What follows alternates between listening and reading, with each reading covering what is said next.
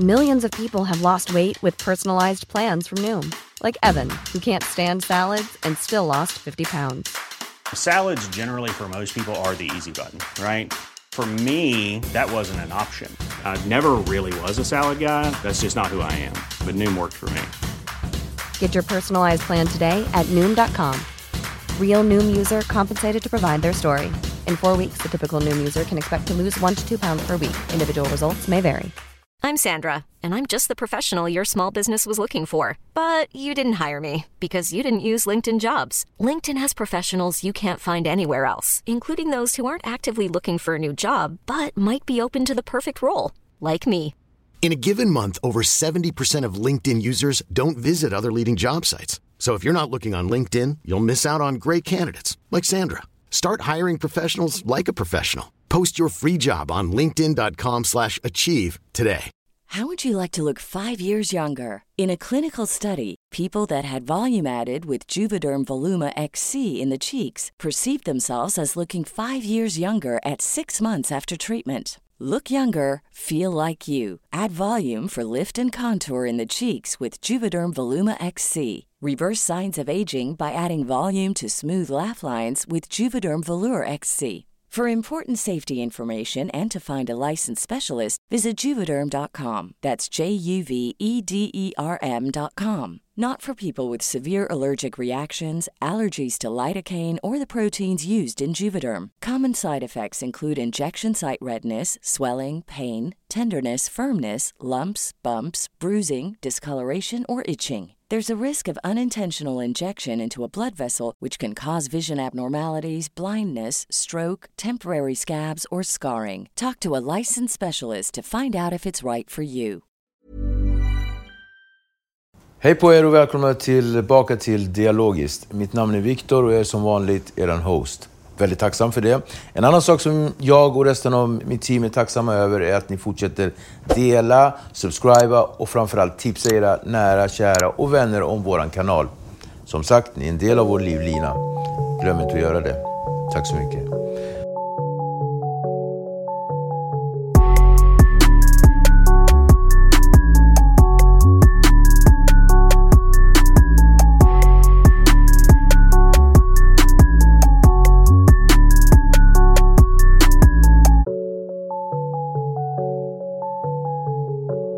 Okej. Eh, idag har vi en uh, man som uh, har levt eh, mer än hälften av sitt vuxna liv i stor sorg, som han själv uttrycker det, skuld och frustration över en förlust. Och vi ska gå in och ha en djupdykning i den händelsen och de känslorna som det har skapat hos vår nästa gäst. Välkommen till Dialogiskt, Tom Johansson. Tack så mycket. Tack själv. Härligt att du är här. Jag tänker så här att vi börjar med ett glas vatten. Ja, tack. Spiller lite där, men det gör ingenting.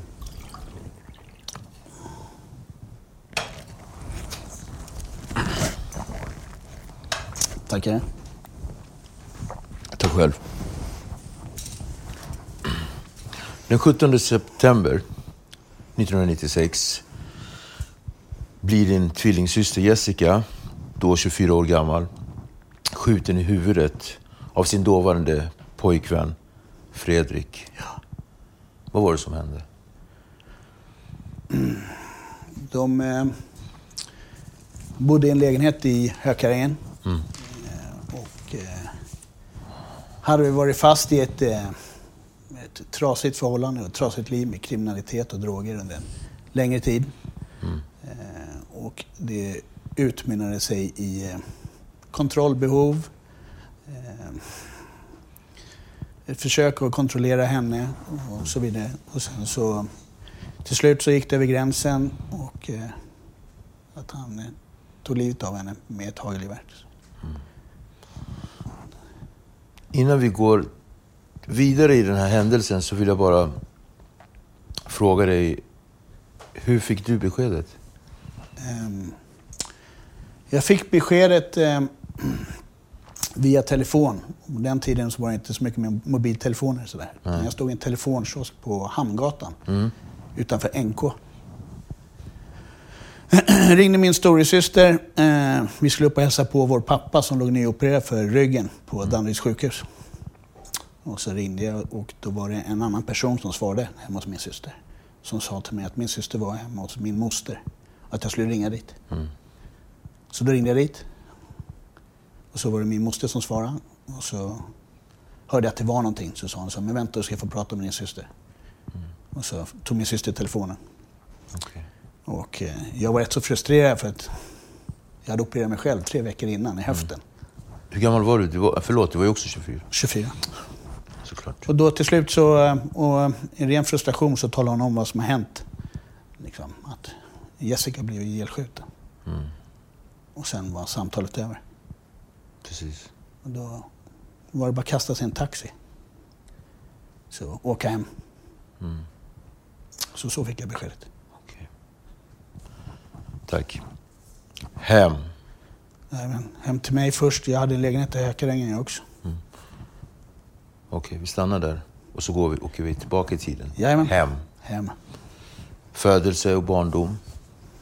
Vad var hemma för dig då, när du var fyra år gammal? När jag var fyra år gammal så bodde vi på Forsagatan i Farsta. Mm. Jag, min mamma, pappa, min tvillingsyster Jessica och min stora syster Yvette. Mm.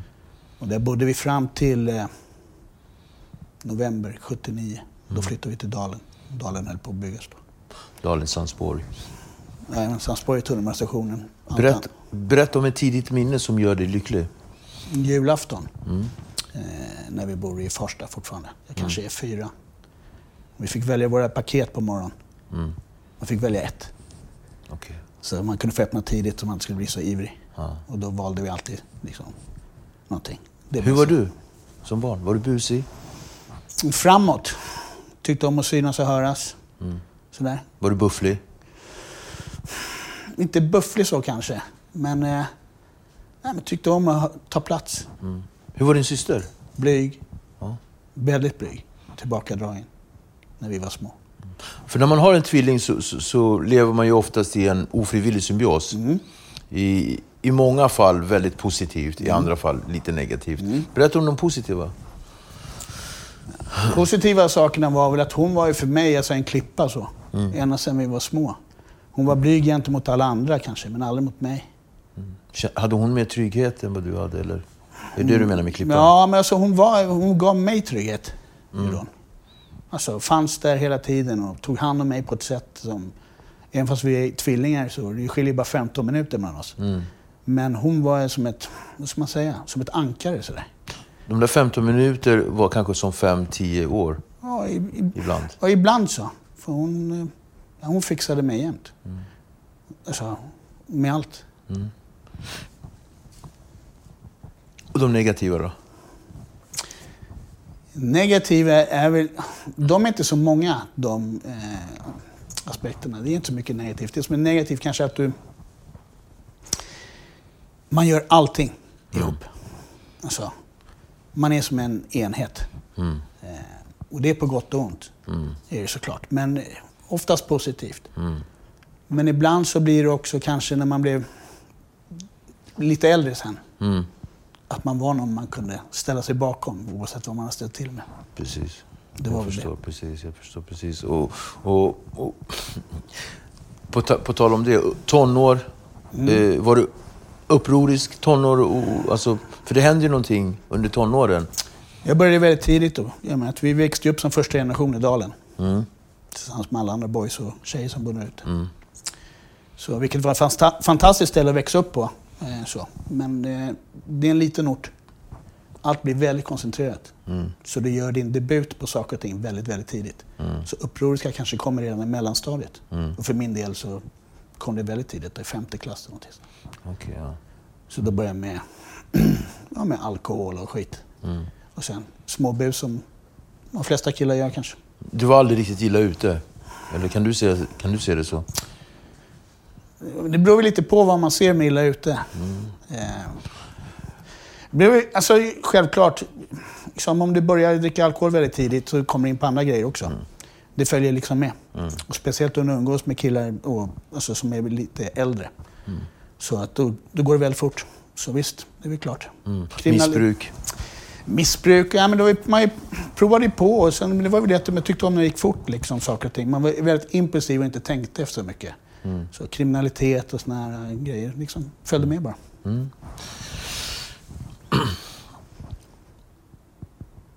När någonstans kände du att, att det började styra upp sig? För jag får en känsla av att det styr upp sig någonstans. Trots att det är lite struligt. Ja, när jag blev äldre. Och när blev du äldre? Ja, det är väldigt olika. Ja, det, är svår, ja, det är en svår fråga, men alltså, jag, om man pratar med, om man pratar med mina alltså, riktigt nära vänner så där, så... Eh, alla har en, liksom, en, en väldigt annorlunda bild av mig mot folk som verkligen känner mig. Eh, så att jag styrde nog inte upp mig själv förrän långt senare kanske. När du säger senare. Pratar vi över 20-årsåldern? 25? Ja, definitivt. Okej. Och vad är din syster under den här tonårsperioden? Jag antar att hon är i din närhet, men hur är hon? Lugn. Hon är lugn. Lugn och Pluggar. trygg.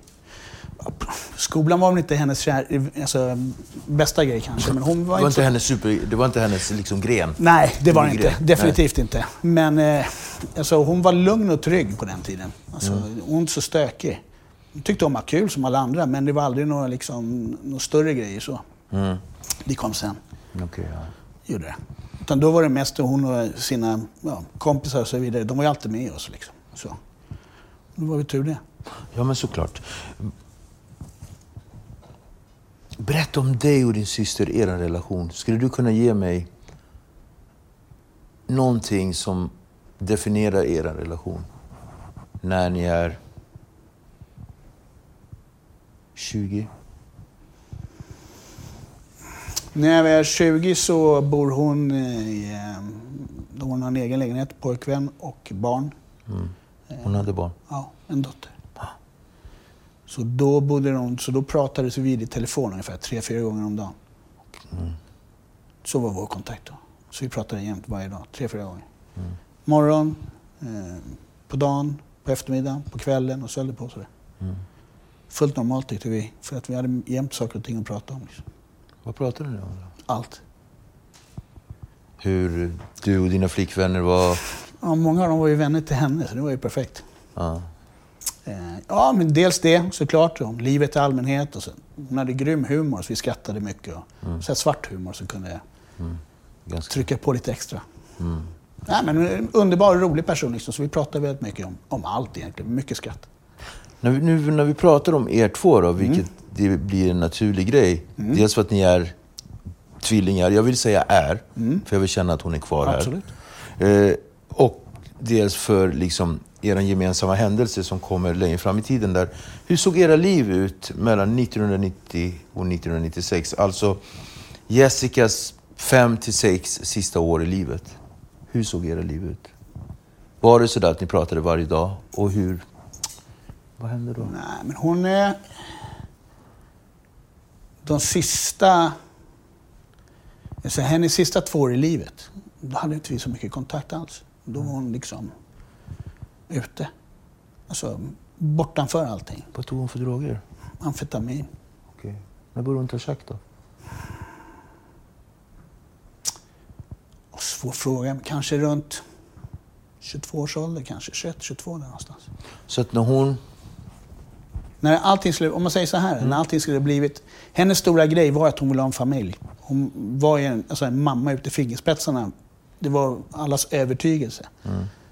När allt det här händer sen, liksom, blir verklighet, att hon skaffar familj, då händer det någonting. Vad är det som händer? Vet inte, men det slår slint bara. Det blir inte den här drömmen om familjen. Liksom. Någonstans så märker jag att hon förändras som person. Och sen när, det- när det framgår att hon fastnar i, i knark eh, och så vidare och med eh, tungt kriminellt belastade killar. Liksom. Det blev en stor personlighetsförändring i alla fall. Det är det. Var hon svår att nå? Hon försvann. Försvann totalt. Ute i periferin bara, var borta liksom. Så Var hon svår att nå? För det kom ett pip där. Fredrik, det kom ett pip! Nej men, ja.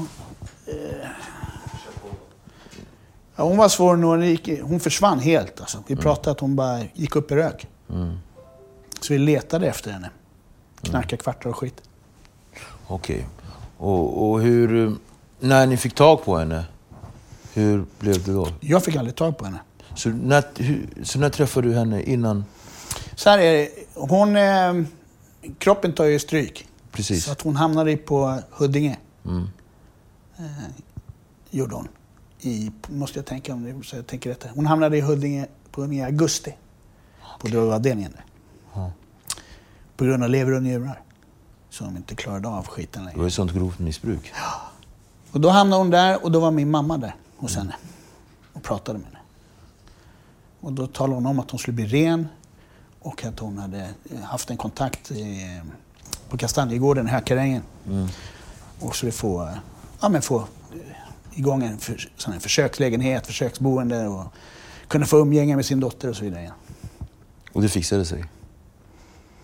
Nej, det gjorde ju inte det, men... Eh, För jag tänker att hon... Om vi går till händelsen strax då. ja, Så var det ju en lägenhet till hände. ja men det var inte den. det var inte Det den, var nej. hennes pojkväns lägenhet. Berätta om hennes pojkvän. Vet ingenting om den fan. Nej. Totalt ointresserad av honom. Det, det förstår jag, men du vet ingenting alls om honom. Det som du har fått veta av utredningar. Jo, det gör jag såklart. Men han var väl kriminell och eh, drogmissbrukare och så vidare. Det är i och för sig inget unikt. Det är ju många av killarna i förorterna som var. Men alltså... Eh, men jag vet vem det är. Det är så. Jag är med. Mordet. Mm. Berätta om mordet. Vi har redan varit där, men om vi går ur själva... Du vet ju inte vad som, vi vet ju inte vad som hände i lägenheten. Varför, varför han valde att skjuta, men... En surrealistisk känsla kan man säga. Eller en surrealistisk upplevelse när du får beskedet om vad som har hänt. Det är någonting som man... aldrig- Alltså, du tror aldrig du skulle få gå igenom det. Eller få uppleva det. Att se sin familj slås till spillror av en, en sån sjuk händelse som, som det är när ens nära anhörig blir ihjälskjuten. Liksom. Det, liksom, det slår sönder allt. Jag förstår det. Och, och när du lägger på luren och tar taxin, vad händer när du kommer till eh, lägenheten i Bromma? Nej, jag bodde i Hökarängen. Hökeräng, förlåt. Ja, vad som händer är att jag måste ta mig därifrån fort. För jag måste se till att min mamma kommer hem ifrån sin syster, ifrån min moster. Som var i... Farsta då, där min moster bodde. Så jag ringer en gammal vän till mig som eh, kommer och hämtar mig. Så åker vi och hämtar min mamma, kör hem henne. Och jag säger till henne att jag kommer hem till dig snart igen. Ser bara till så att hon kommer hem. Och sen måste jag därifrån till Danderyds sjukhus där min pappa ligger för att han ska få ett eget rum med tanke på att polisen är på väg dit och talar om för honom att hans dotter blev ihjälskjuten. Så då måste jag dit och kommer in på sjukhuset på Danderyd. Så styr vi upp det så han får en egen sal. Berätta om mötet med pappa. Nej, men han... Det var inte så... Det gick så jävla fort allting. Du måste in och styra upp. Och säga till honom liksom att han vet vad som har hänt när jag kommer dit redan. Det är inte jag som kommer med dödsbeskedet. Det dödsbeskedet har han ju fått av polis. Då. Hur kändes det? Jag vet inte. Det är, ja.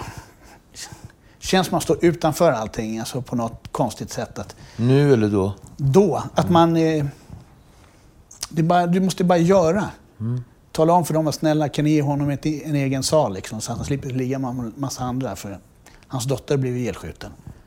Pang! Det är liksom vara brutalt ärligt så det händer någonting.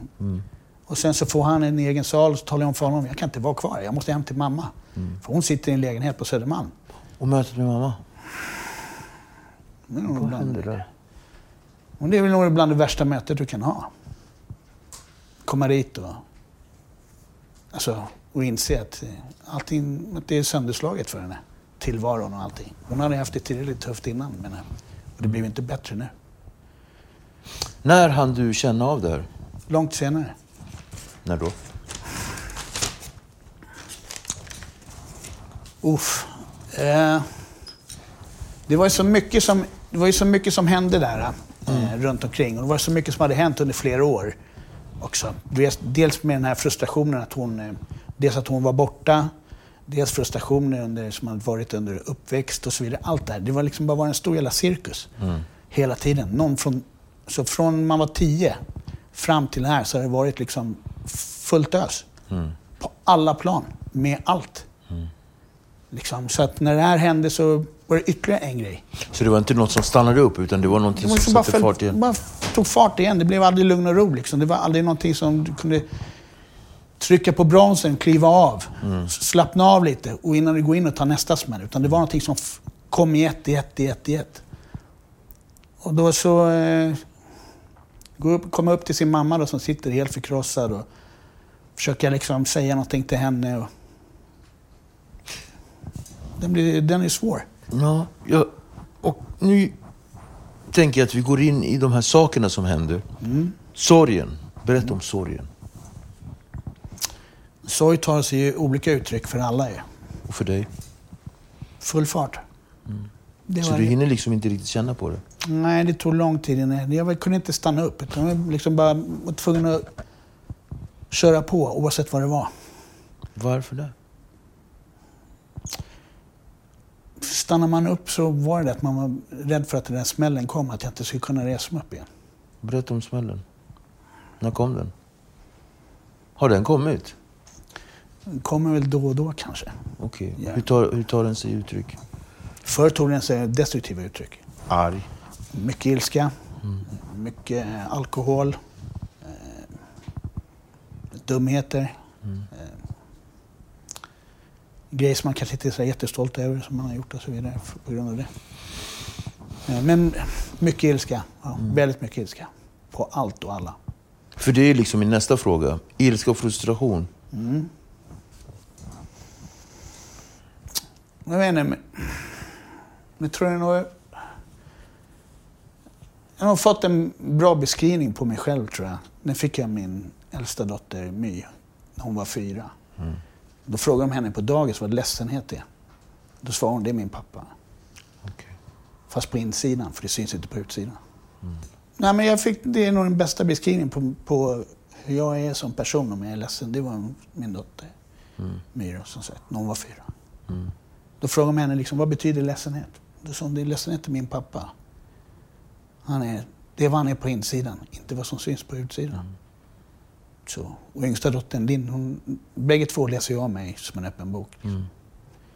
Och det var ju så, när jag blev pappa kort efter att min syster hade gått bort. Jag fick ju första dottern 98. I juni. Då trodde alla att det skulle bli bra. Att man skulle lugna ner sig lite. Men det blir ju inte riktigt så om, du liksom, om det stormar hela tiden inuti dig. Liksom. Så om jag var ensam i ett rum till exempel, så om man skulle, det var som ett godståg gick i huvudet på en. Det var aldrig tyst i huvudet. Liksom. Så så är det väl fortfarande, tror jag. Då och då. Hur ser du att läkningsprocessen är? För jag tänker så här, finns det, har du gått igenom en läkningsprocess? Har du liksom gått igenom de här olika faserna för, för, för, en, för en förlust? Liksom? Förvirring, chock, köpslående, ilska. Vi har ju pratat lite om vissa av dem. Och sen den slutgiltiga eh, acceptans. Ja, Acceptansen tror jag, den, är, den har inte kommit. Nej. Det har den definitivt inte gjort, det tror jag inte. Jag tror folk blir... Man blir påminn om det hela tiden ju. Blir man. Och det är det här, liksom, att det beskedet som man får när, när någon har skjutits ihjäl. Liksom. Det är inte det någonting unikt för mig, dessvärre. Liksom, utan det är van, mer normalt idag, vilket är helt sjukt. Men så är det ju. Men du blir aldrig av med det. Det här är liksom, som vi var inne på innan, med tiden leker alla sår. Det är den största skrönan som finns. Det är bara skitsnack. Ja, men jag tänkte på dem. Det finns ju fem myter om sorg. Det finns mer än fem. Men fem av dem är ju liksom ett, det du nämner att tiden läker alla sår. Mm. Det gör den mm. inte. Mm. Inte alls. Millions of people have lost weight with personalized plans from Noom, like Evan, who can't stand salads and still lost 50 pounds. Salads, generally, for most people, are the easy button, right? For me, that wasn't an option. I never really was a salad guy. That's just not who I am. But Noom worked for me. Get your personalized plan today at Noom.com. Real Noom user compensated to provide their story. In four weeks, the typical Noom user can expect to lose one to two pounds per week. Individual results may vary. If you thought the only way to get a more defined jawline with natural looking results was through surgery, think again. Juvederm Volux XC is a non surgical injectable gel filler that improves moderate to severe loss of jawline definition and can help you achieve natural looking results with little downtime. Even better, this improved definition lasts up to one year with optimal treatment. No maintenance required. Improve jawline definition for a smooth, sculpted look with Juvederm Volux XC. For important safety information and to find a licensed specialist, visit juvederm.com. That's J U V E D E R M.com. Not for people with severe allergic reactions, allergies to lidocaine, or the proteins used in Juvederm. Common side effects include injection site redness, swelling, pain, tenderness, firmness, lumps, bumps, bruising, discoloration, or itching. There's a risk of unintentional injection into a blood vessel, which can cause vision abnormalities, blindness, stroke, temporary scabs, or scarring. Talk to a licensed specialist to find out if it's right for you. Millions of people have lost weight with personalized plans from Noom, like Evan, who can't stand salads and still lost 50 pounds. Salads, generally, for most people, are the easy button, right? For me, that wasn't an option. I never really was a salad guy. That's just not who I am. But Noom worked for me. Get your personalized plan today at Noom.com. Real Noom user compensated to provide their story. In four weeks, the typical Noom user can expect to lose one to two pounds per week. Individual results may vary. I'm Sandra, and I'm just the professional your small business was looking for. But you didn't hire me because you didn't use LinkedIn jobs. LinkedIn has professionals you can't find anywhere else, including those who aren't actively looking for a new job but might be open to the perfect role, like me. In a given month, over 70% of LinkedIn users don't visit other leading job sites. So if you're not looking on LinkedIn, you'll miss out on great candidates like Sandra. Start hiring professionals like a professional. Post your free job on linkedin.com/achieve today. Hey there, it's Michelle Norris. I'm host of a podcast called Your Mama's Kitchen. When I travel, I'm usually looking for a way to find a taste of home when I'm not at home. And one of the things I love to do when I am at home is entertain. And Airbnb allows me to do that. When I was in California recently, I rented a house that had a great kitchen. And when we were sitting around the table, we we're all thinking, we're in someone else's house. Someone could be in all of our homes as well. If you have a home, but you're not always at home, you have an Airbnb. Your home might be worth more than you think. Find out how much at airbnb.com/slash host. Hur har tiden tagit hand om dig sen det hände? Det här är alltså 20... Fyra år sedan. Ja, Både bra och dåligt då. Har de tagit hand om mig. Under tiden så har jag fått eh, två fantastiska barn.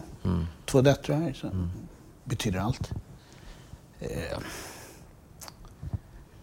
men eh, det ligger ju där hela tiden. Vad har varit som värst kring den här grejen? Med att hon inte är Jessica? med och får se allt. Jag förstår. När det var så... eh, Om det är så tajt med någon. Och sen är det, det är som halva du försvinner. Speciellt om man är syskon. Ja, speciellt om det är tvilling. Halva du försvinner. Vad är det som är så speciellt med födelsedagar? Liksom? När den andra halvan är borta till exempel. Vad är det som är speciellt med storhelger? Inte ett jävla dugg. För det betyder ju ingenting egentligen för mig när hon inte kan vara med. Liksom. Så är det. Sen att man har döttrarna som... Eh, de har ju väldigt mycket av henne i sig. Humor och sådär. Så det är ju helt fantastiskt. Man får ju nypa sig själv i armen ibland. Liksom. Men att hon inte har fått sett dem växa upp och vara med. Det. En annan myt är ju sörj ensamhet.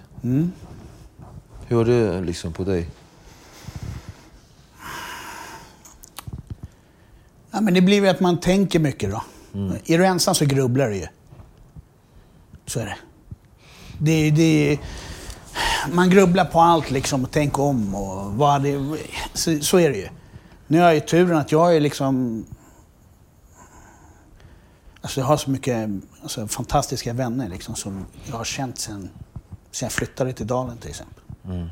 Så, som jag kan bolla med. Så, Den det- tredje är ju var stark för andra, till Mm. exempel. Och Det bevisade du direkt när det här hände. Ja. Du tog kommando, du satte igång. Begravnings, eh, hela begravningsgrejen då, vem var det som skötte den? Det var inte jag. Det var inte du. Nej. Nej. Det var inte. Det var min mamma och pappa som skötte begravningen. Mm. Vad gjorde du under den tiden? Medan de var starka för andra. Ingenting. Mm. Bara var. När grät du senast? Årsdagen. Jag åker alltid till kyrkor. Födelsedagar och årsdag. Då vet jag senast. Pojkar gråter inte sägs det, men Nej. det har du gjort. Ja, det tog tid tror jag. Från början så visade jag nog min sorg genom ilska. Jag fungerar så. Om jag blir rädd, om jag blir ledsen eller om jag blir nervös så reagerar jag med aggressivitet. En annan myt är ju att man ska ersätta förlusten med andra saker. Har du Mm. gjort det? Prova. Har inte gått bra? Nej, det gör inte det. Nej. Alltså, för stunden kanske. Eh, vilket... Alltså, det funkar inte i längden. Liksom. Nej. Man, ställer med, man gör väl andra... Och då är det lätt att man gör andra illa istället. Vet du vad jag får för känsla? Jag får en känsla av att du någonstans skuldbelägger dig själv för den här händelsen. Gör du det på något sätt? Ja, det tror jag. På vilket sätt då? Hur är det möjligt? Man skulle ha gjort mer. För att du fick tre stycken frågor av mig som du skulle ställa Mm. till dig själv. Eller du fick, ja. Och ett av dem var just det här, vad hade jag kunnat göra annorlunda? Men Hur menar du?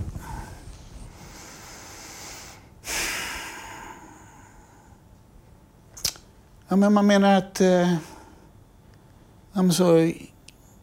Klivt in tidigare. När det gäller den här relationen. Ja, i situationen i sig. Men du träffade henne Jag träffade henne, si- sista gången jag träffade henne... för ett år innan hon dog, eller? Ja, alltså, nej. Men sist, absolut, sista gången jag träffade henne var eh, hemma hos en gemensam vän till oss. Jag har aldrig varit ute och driftat rätt hårt. Mm. Och ställt till det lite. Så jag åkte hem till honom. Så jag kom dit vid fyra tiden kanske på morgonen. Och så... Och det var inget ovanligt att jag kunde dyka upp sådär. Nej. Så han bara, "Ja, du kan inte vara kvar här sen. Jag bara, nej vadå då? Nej men alltså du får dra. Liksom, vid nio tiden då får du dra härifrån. Ja, varför det?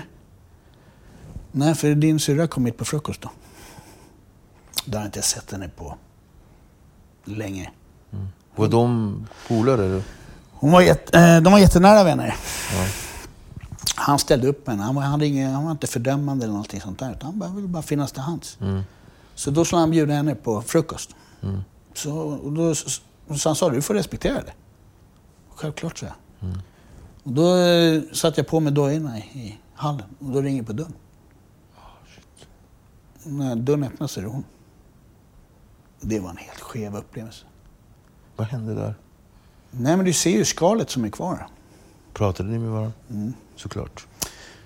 Ja, hon, sa, hon sa det, hej brorsan. Ja. Men jag sa det till henne, det är väl att du hör av dig till mamma. Men hon är en skugga liksom, av sitt forna. Vad händer med dig nu när du tänker på den där? Kan du stanna upp en stund och säga till mig vad som händer med dig? Att man blir förbannad. Bakom ilskan. Vad finns där under? Frustration tror jag.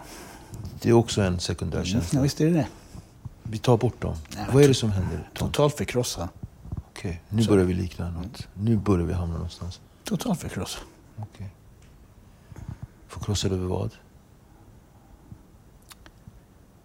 Att man eh, ser den personen och är så nedgången. Liksom. Vad skulle du vilja säga till henne?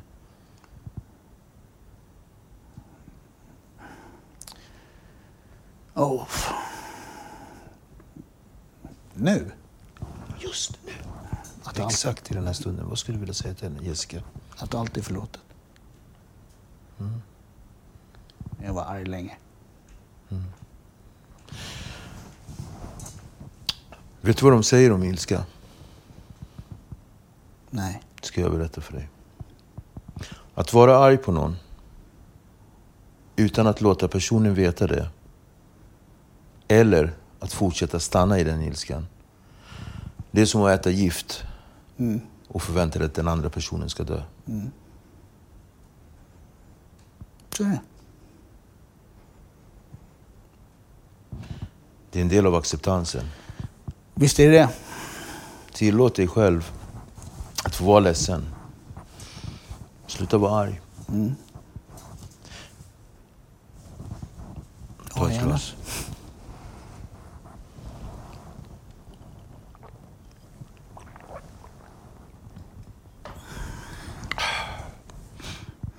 Tack.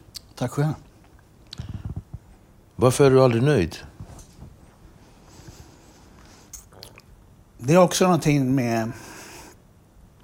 Jag tror eh, dels för att... eh, Från början är det för att jag skulle, vill gärna ha så att mamma har någonting och vara glad och stolt över. Det är den stora drivkraften för det. Eftersom hon har gått igenom fruktansvärt mycket. Liksom. Vi är tre barn. Och hon fick ett helvete med oss tre.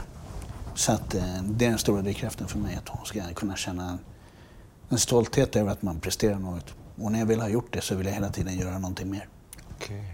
För du svarar på den tredje. Vad driver mig? Det är liksom att kunna visa folk att allt är inte skit ifrån oss. Att, hon, att det kan gå bra också för någon av dem. Det är det med. Sätta folk på plats. Det är väl det. Känns som en underdog ofta, eller? Man kanske säger att folk, när jag var yngre så tror jag kanske att jag såg att, att folk såg mig som det kanske. Alltså, det- alltså jag, jag var ju rätt så strulig sådär. Inte värre än någon annan, men väldigt strulig. Och min och mammas relation blev ju liksom rätt så trasig ett tag. Så jag var inte så gammal, jag var väl 14 kanske. Och hon hade ett, hon har haft ett tufft liv innan liksom.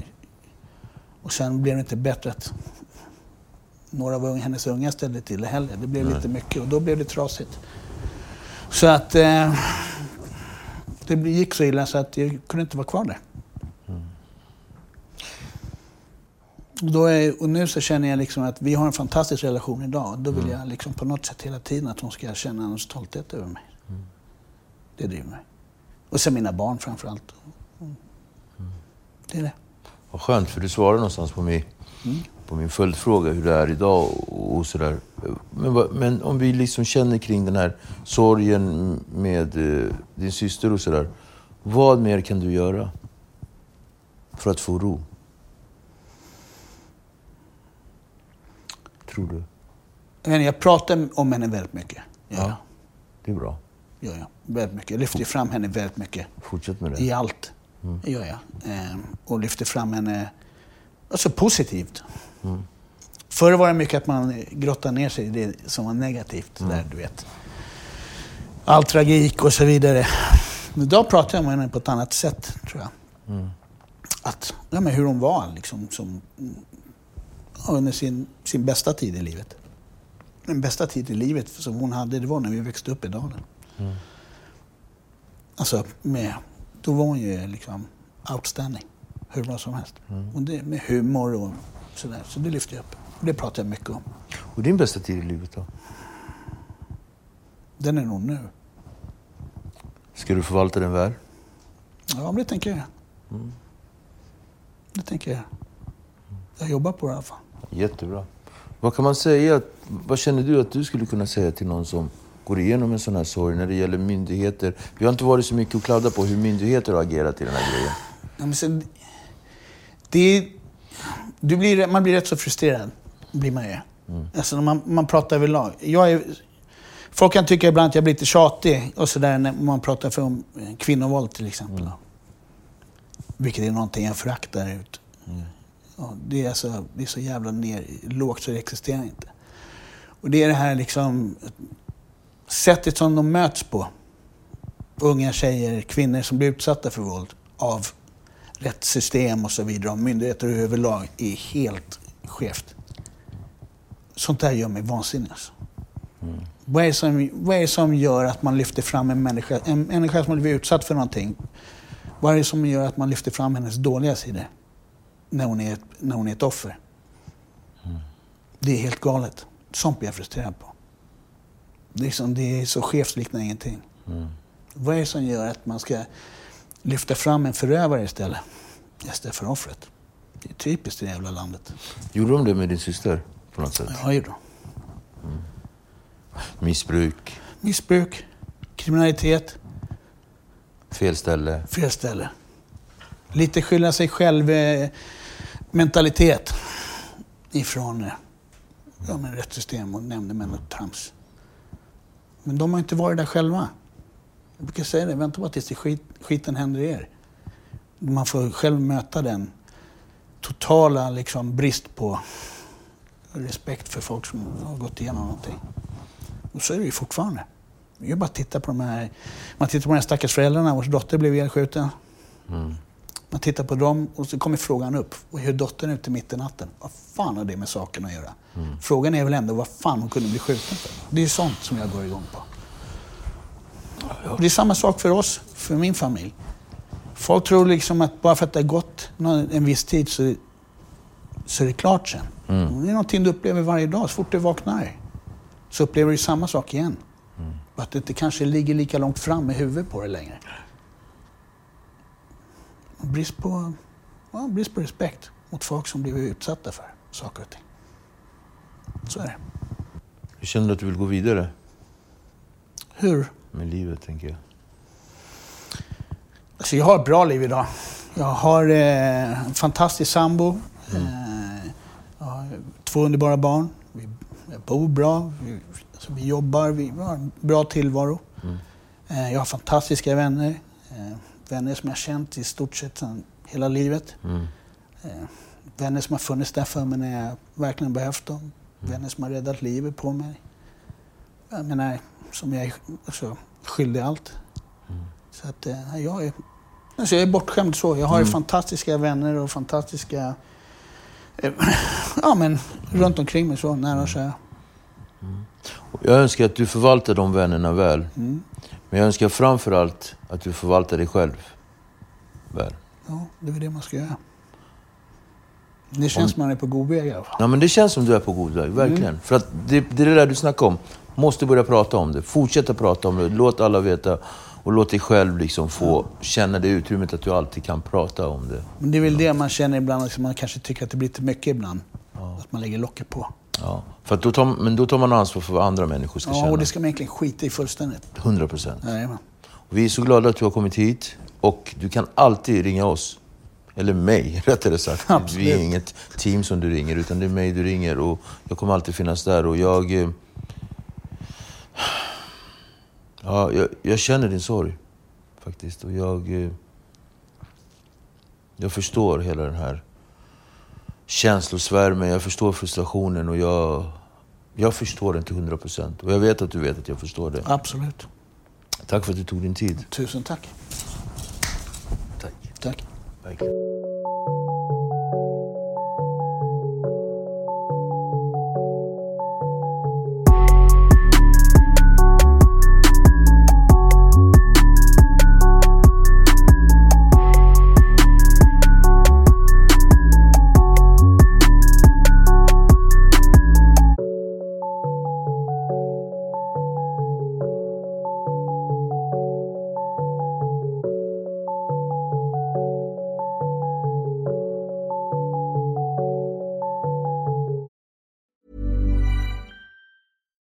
If you're looking for plump lips that last, you need to know about Juvederm lip fillers. With Juvederm Volbella XC and Juvederm Ultra XC, your lip look, whether it's subtle or bold, can last up to one full year with optimal treatment and no additional maintenance. Find a licensed specialist and see if it's right for you at juvederm.com today. That's J U V E D E R M.com. Add fullness to lips in adults over 21 with Juvederm Volbella XC or Juvederm Ultra XC. Do not use if you have severe allergies or a history of severe allergic reactions, or if you're you're allergic to lidocaine or the proteins used in Juvederm. Tell your doctor if you have a history of scarring or taking medicines that decrease the body's immune response or that can prolong bleeding. Common side effects include injection site redness, swelling, pain, tenderness, firmness, lumps, bumps, bruising, discoloration, or itching. As with all fillers, there's a rare risk of unintentional injection into a blood vessel, which can cause vision abnormalities, blindness, stroke, temporary scabs, or scarring. For full important safety information, visit juvederm.com.